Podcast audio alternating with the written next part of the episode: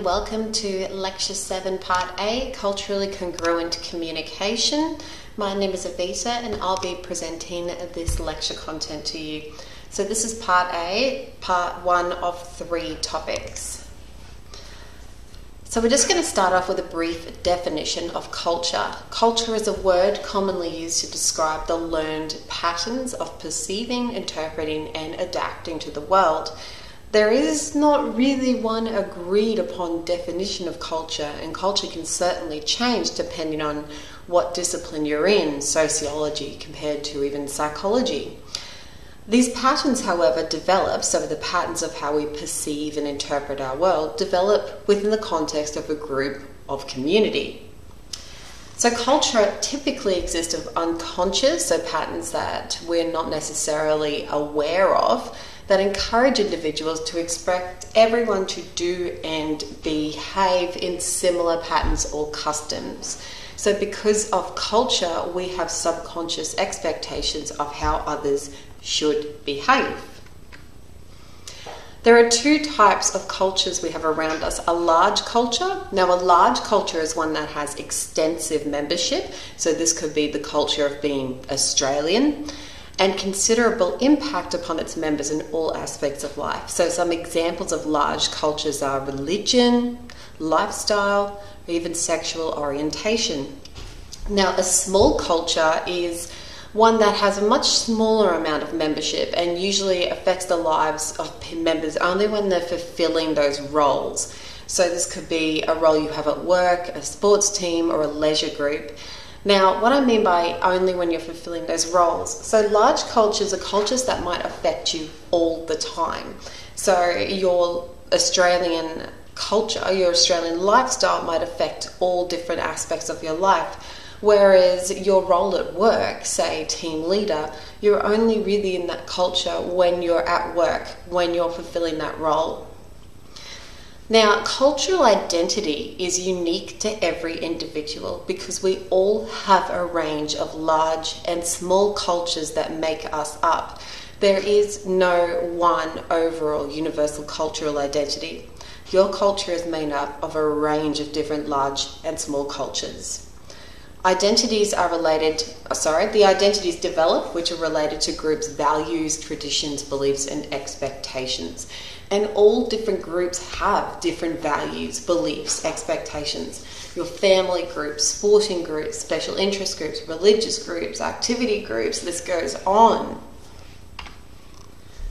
Now, in order for the health professional to achieve culturally congruent communication, meaning culturally effective communication, communication that is effective across different cultures, it is primarily important that the health professional understands that cultures differ and that every person has diverse experiences, worldviews, beliefs, attitudes, and values. And this is based on a range of different large and small cultures. Especially important is that everyone has diverse beliefs, experiences, and attitudes in relation to people who are in a position of more power and privilege. And working as a health professional, sometimes that can be seen as you are in a position of power compared to clients or patients. So that's why culturally congruent communication is very important for health professionals to break down those walls. Health professionals should practice cultural safety, and that is that all diverse groups, regardless of their large or small cultures, age, gender, sexual preferences, disability, what have you, that they are all embraced within the health professions, that there is no judgment, and the health professional is open to all individuals of all cultures.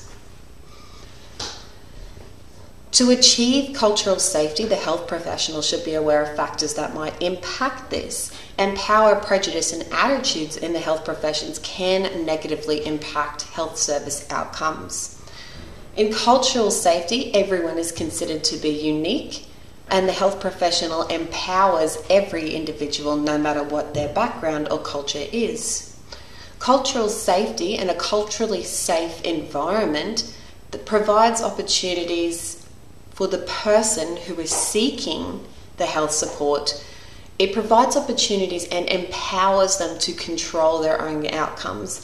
And what this means is when they feel that they are respected and on a more equal level with their health professional, this empowers them to engage in the healing process rather than just being a passive recipient.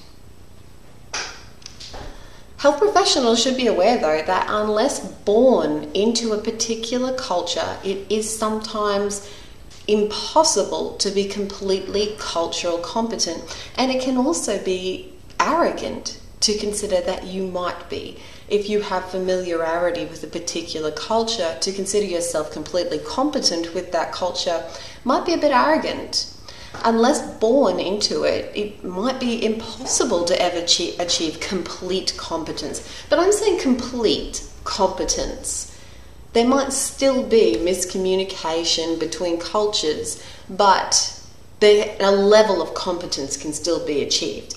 And regardless of their level of competence, the health professional must be open to and accepting of different cultures that they encounter during practice. Culturally competent communication involves the health professional being aware of, sensitive to, and appreciative of the cultural variations common among individuals and groups.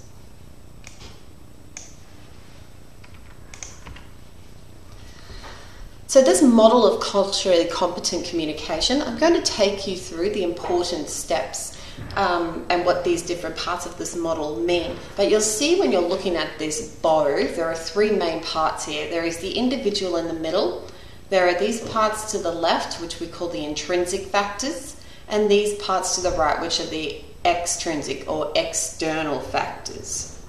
So let's go through what this means. Firstly, we'll start with the figure in the middle. The central pivotal part is the health professional. So, this is a model of the health professional achieving culturally competent communication. And at the very center is the health professional who has this responsibility to deliver cultural competence in their practice.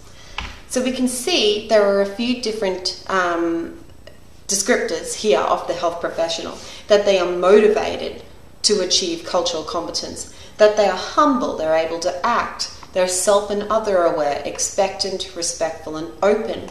So, what do these mean? Firstly, they're motivated to display culturally competent characteristics.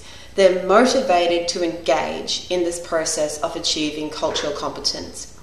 They're self aware, meaning they're aware of their own attitudes and beliefs to other cultures and groups. They're other aware, so they're aware that other people have different attitudes and beliefs. They are, importantly, humble. No one person or culture is better than another.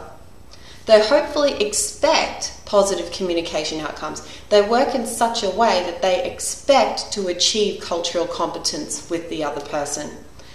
And importantly, they demonstrate respectful attitudes and behaviours. They respect the beliefs and attitudes and behaviours associated with different cultures. Such characteristics like this can encourage and develop cultural competence. Now, surrounding the figure in that model are groups that might influence this individual. And these groups influence the individual's ability to achieve culturally competent communication. And these are things like perhaps their family. So, whether cultural competence is encouraging their family, wider society that they live in, um, their particular roles. So, expected roles that they play, organisations, uh, their peers, so basically, the groups surrounding the individual that might impact how they approach different cultures. Do they have culturally aware peers? Uh, do their peers encourage them to engage with other cultures? Now, on the left hand side of the bow are the intrinsic factors. And this is the intrinsic factors um, that the health professional might focus on also with themselves, but intrinsic factors with other cultures. So, firstly, the intrinsic factor is the health professional's own culture, their own ethnicity and physical appearance, and their own personality traits. External factors are factors that guide the health professional's behaviour, but they're external to the health professional. Now, these are things like policies, government organisations, non government organisations. What do these organisations say about culturally competent communication?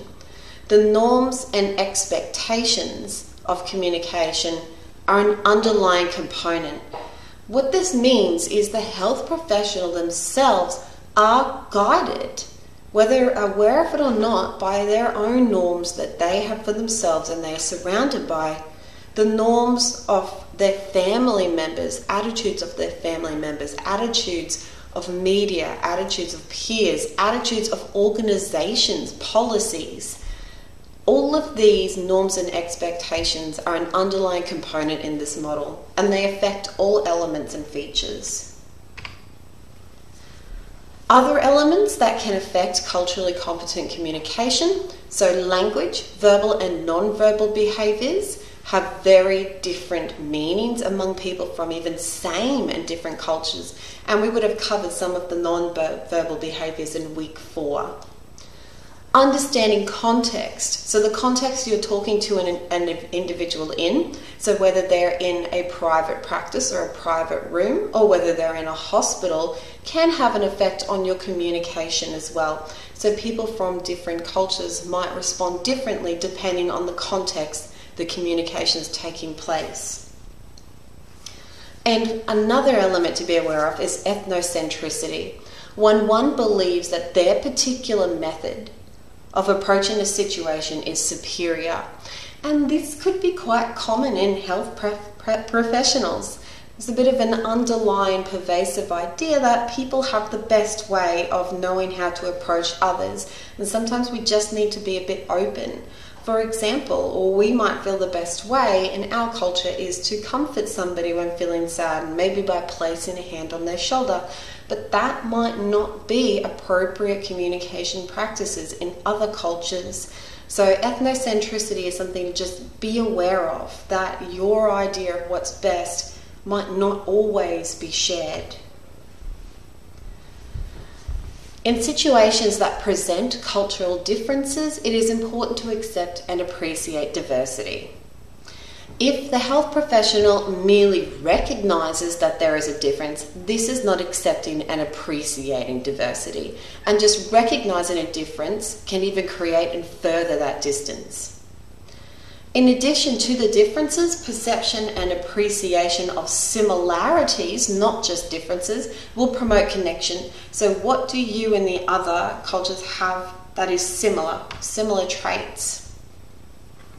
So, cultural differences, however, don't only just differ between people from different countries. We can find cultural differences between people living in different parts across Australia, people living in metropolitan cities compared to regional and rural areas. So, each individual, whether it's across country or even within, is different and the health professional must try to avoid applying their own cultural assumptions and expectations to others. So, strategies for achieving culturally competent communication, we've already discussed self awareness. Evaluate your own personal and individual cultural values, beliefs, and traditions, and become aware of personal biases that you may have. It is better to acknowledge and reflect on why you have these biases rather than denying you have any at all. That you commit yourself to strategies to communicating with other people from different cultures you commit yourself to understanding differences. And exposure and learning. You are exposed to people from different cultures. You become familiar with different cultures. That you acknowledge that there is a difference. Don't prepare, pretend that you are all from the same culture. You invest time when doing this. You invest time to negotiate meaning and ensure an understanding. So invest time in individuals that come from different cultures you anticipate that there may be difficulties. And if you anticipate that there may be difficulties, this might allow you to put in strategies that can overcome these difficulties before they are exacerbated. And one strategy could be that you organise an interpreter to be there from the beginning. now, there are two different ways you could use an interpreter. Simultaneous interpretation is the interpreter translates information while it's being presented.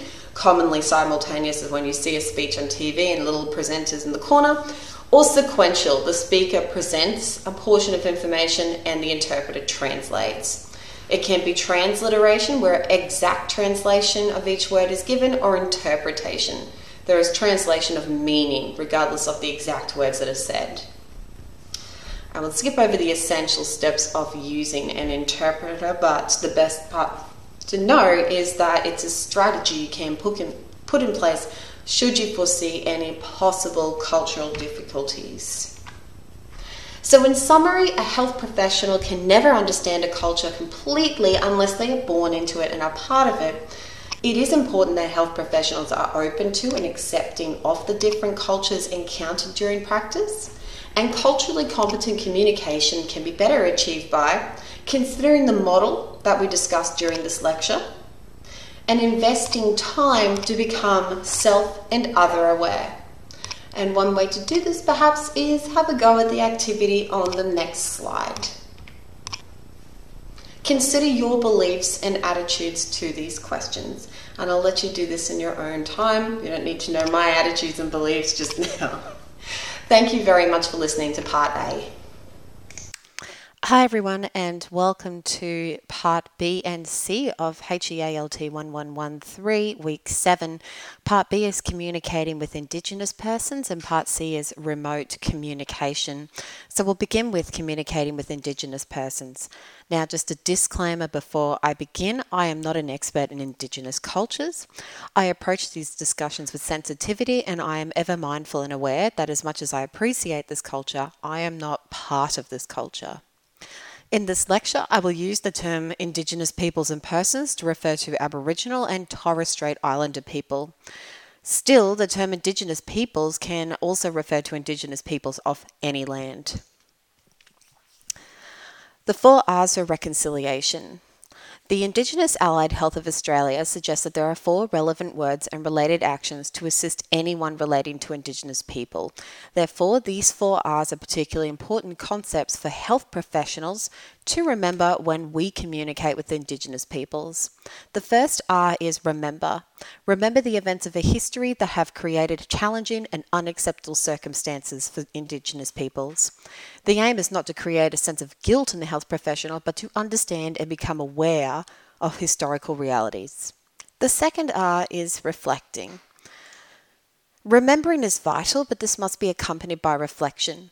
Reflection about these events produces understanding and the ability to demonstrate respect and empathy.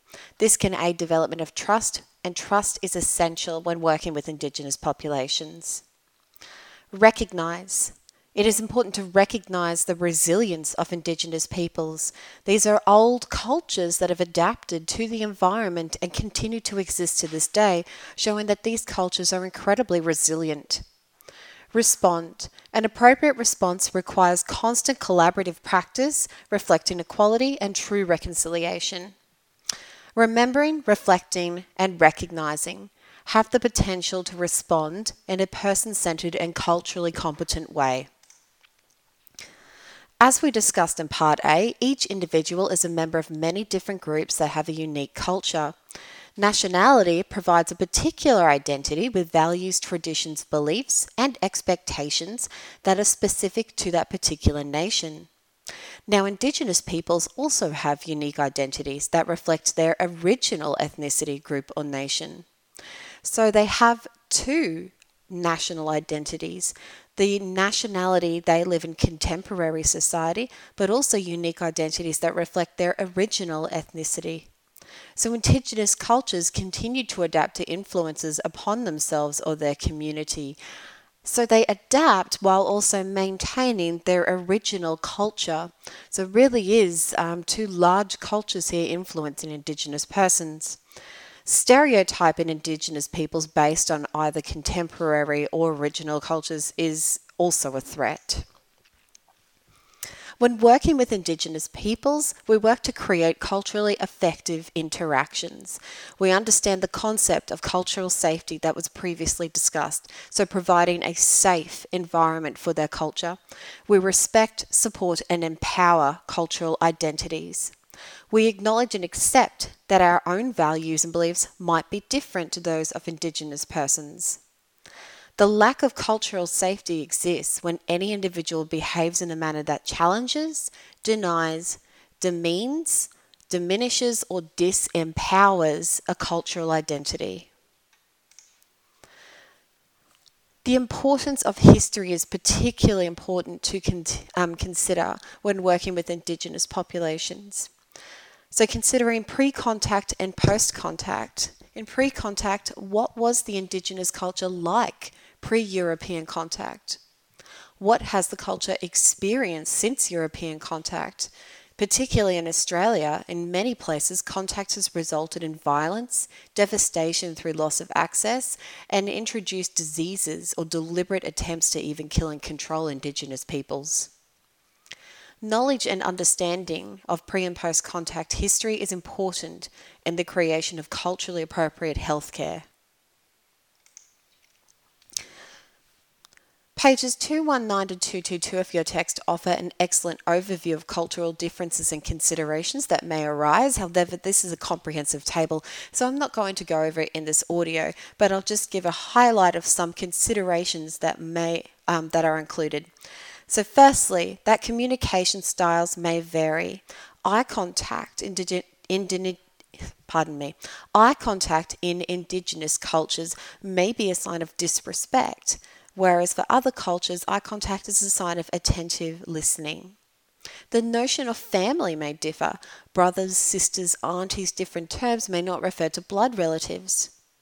Kinship obligations. For some Indigenous cultures, kinship obligations may result in large numbers of people visiting or accompanying the patient in hospital or healthcare. For many rural and remote Indigenous peoples, English may actually be a second, third, or even fourth language, and they may require an interpreter. Spirituality is another factor to consider. Are there special customs that need to be adhered to throughout their healthcare? How can we be sensitive to those customs? And traditional methods of managing illness. Inclusion of some traditional practices can contribute to physical, emotional, psychological, and spiritual comfort for the Indigenous person. So, factors that contribute to effective communication.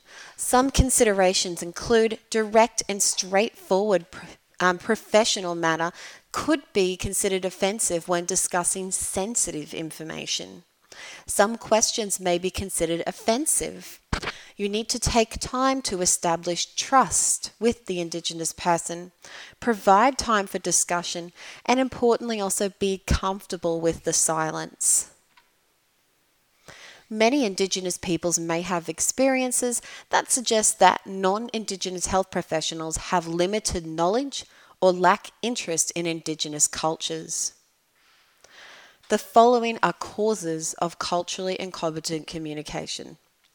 The presence of stereotypes and preconceptions when meeting Indigenous peoples in healthcare, a failure to establish a sense of equality and collaboration so the person seeking healthcare feels disempowered, a failure to explore the actual meanings of words and behaviours for both parties, a failure to understand that some Indigenous peoples provide the answer they believe the health professional desires. So, more discussion and um, appropriate discussion might be needed. So, finally, other barriers to culturally competent communication the failure to develop trust and listen patiently, the failure to observe and explore non-verbal behaviors, the failure to clarify understanding so if they do actually use terms and symbols that um, are not cult or do not translate across culture, clarify the meaning. Responses that are cliches, um, if the person is just saying what they believe the health professional wants them to hear. And use of inappropriate pamphlets or written information. Using information with visual images and no technical jargon and terms is important when communicating with most people seeking assistance, especially Indigenous persons. Finally, this is part C of lecture 7 HEALT 1113. In part C, we will now discuss remote communication. Remote communication, quite simply, refers to communication that is not face to face. Traditionally, written reports and telephones have com- communicated information about appointments, expectations, interventions, results, needs, future plans, and other various issues related to the persons. However, more modern technology has also increased the need for us to reconsider and approach remote communication, advantages of remote communication and disadvantages. So, more modern technology could include video conferences, teleconferences, discussions over the internet, so computer mediated communication. Each form of different remote communication has specific characteristics, and people respond differently to these characteristics. So, this chapter includes a table of the characteristics of remote forms of communication. So, I'm just going to give you a quick overview of the table. So, some characteristics discussed here are things like convenience, um, availability, security, legally binding. So we have notation of yes, that characteristic is present, D depends, N not usually. So let's just consider the convenience. So a telephone, yes, it's convenient, email's convenient, networking sites are convenient. A written report might depend um, on where it is being written. Um, security. So telephone, are we do we consider it secure? Sometimes it depends, I guess. Um, but video, emailing, and networking sites certainly don't necessarily offer the security. So there are all different characteristics associated with these remote forms of communication. Some characteristics can be assured, um, while others cannot. So legally binding um, what you say on the telephone might depend and not be as legally binding as an email is. So, principles that govern professional remote communication polite forms of words and constructions, formal language and expression, clear expectations of any jargon or technical terms, correct spelling and grammar, always check before sending, and concise, accurate, and clear statements. One idea to one sentence. Avoid in remote communication abrupt, impolite messages, colloquial or everyday expressions, colloquialisms such as it's too small to swing a cat in here. My mum used to always say that. Odd one. Unexplained use of jargon, so technical terms without explaining. Spelling and grammatical errors, and long and rambling sentences. So, some remote forms of communication we discuss we have documentation. This can include written reports, medical records, and letters, telephones, which now can include voicemail, answering service, or also short messaging services or SMSs, videos, teleconferencing, and Skype, the internet, and also online collaboration tools such as chat rooms, wiki spaces, and social networking sites. So, in documentation, some important um, things to consider. Consider the audience and the reader. Who is reading the document that you are preparing? Is it the person seeking health um, support or another health professional? Use only commonly known abbreviations, but also be aware that different health professions use different abbreviations. So, a registered nurse um, consulting with a clinical psychologist might have different terms for different things. Formatting. Some health professions do have requirements for written documents, and your textbook offers you some um, guidelines for this. Points to remember always distinguish between fact and opinion, and always sign the letter. Telephone allows for suprasegmental features to be present, meaning it allows for more voice intonation. So you can say, and there's always, um, you know, that thing that sarcasm isn't translated online. Well, because we can't hear somebody speaking, whereas the telephone allows for more personal features to be there. Strategies for using the telephone include how to answer a call and how even to make a call. And these all sound like pretty straightforward things, but using a call for proper communication in health professionals that you name your own name and the name of the health service. How to make a call, that you prepare for the call. You gather documents. You don't keep the person waiting online while you look the documents up. A comprehensive list of strategies for this can also be found in your text. A short messaging service, this is very commonly used these days. Health professionals send their clients SMSs reminding them of an appointment. Firstly, use the name of the person receiving the text so the person knows they've got the right text. Avoid abbreviations, state your point clearly, and use your own name and contact at the end, who they can contact if something changes. Same principles apply for leaving a telephone message the name, service, what their instructions are. Communicating via teleconference, so telephones going the next step, out in your face, is beneficial for networking, so many people who might be attending the call at once, health professionals in remote settings, saving time and reducing travel costs, but also importantly to allow non-verbal behaviours to become present in these interactions. So, if you do have a teleconference, some strategies for good communication across these group conferences is to allow time for all individuals to initially introduce themselves and their roles. If the individuals are known, name those present and restrict introductory details. So, everyone in the room should always just be introduced, name who is there. So, um, in a video conference, include all connected sites in the discussion. Ask for confirmation of visual and auditory and cognitive understanding, particularly important visual if you are presenting a screen or visual information that all sites can see. Um, repeat anything that is not in range of the microphone, especially important during question time. And when finishing, say goodbye to each site separately. Now, onto the internet. The internet is becoming more and more commonly used for health professionals' remote communication. E therapy, especially, is increasing in population. So, using the internet, whether it is chat rooms or email, most importantly, it should be reminded that they are never private nor secure. No, not never private, but they are neither private nor secure. So, let's first consider emails. So, the strategies and considerations when sending an email in the health professions is vast, and that's also because, like we discussed with SMSs and written word, that the tone may not translate. But what's also important is that emails can be forwarded anywhere at any time. So you need to be aware of that. What you put in an email could be available for other people to see.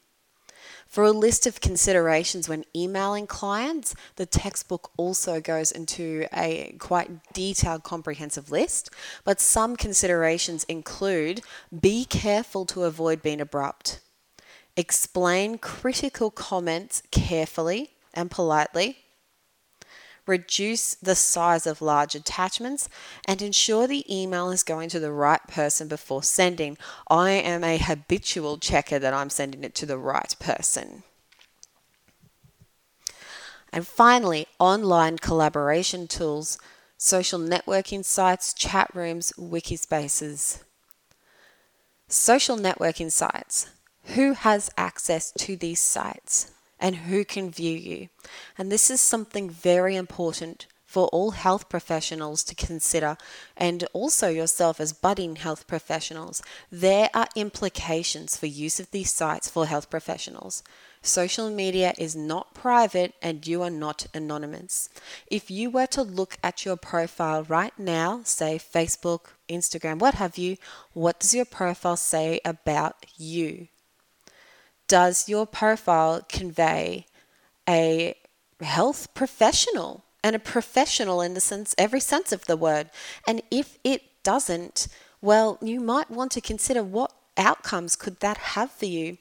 Importantly i would encourage everybody who is coming into the field of health profession to consider privatizing their online space, their online identity, but also consider pages that you do like. When you, what does your profile say about you? This isn't just your profile picture. What pages do you like? Do you like pages that could be considered offensive? Could they be considered offensive if you were to have a client from that particular culture? So, important factors to keep in mind are your online presence as a health professional and what your online presence says about you. And I know that was a bit of a downer at the end of this, but it is important and it's important to start thinking about now, particularly when you're going into prac. Ensure that your presence is private. Okay, so that concludes lecture seven.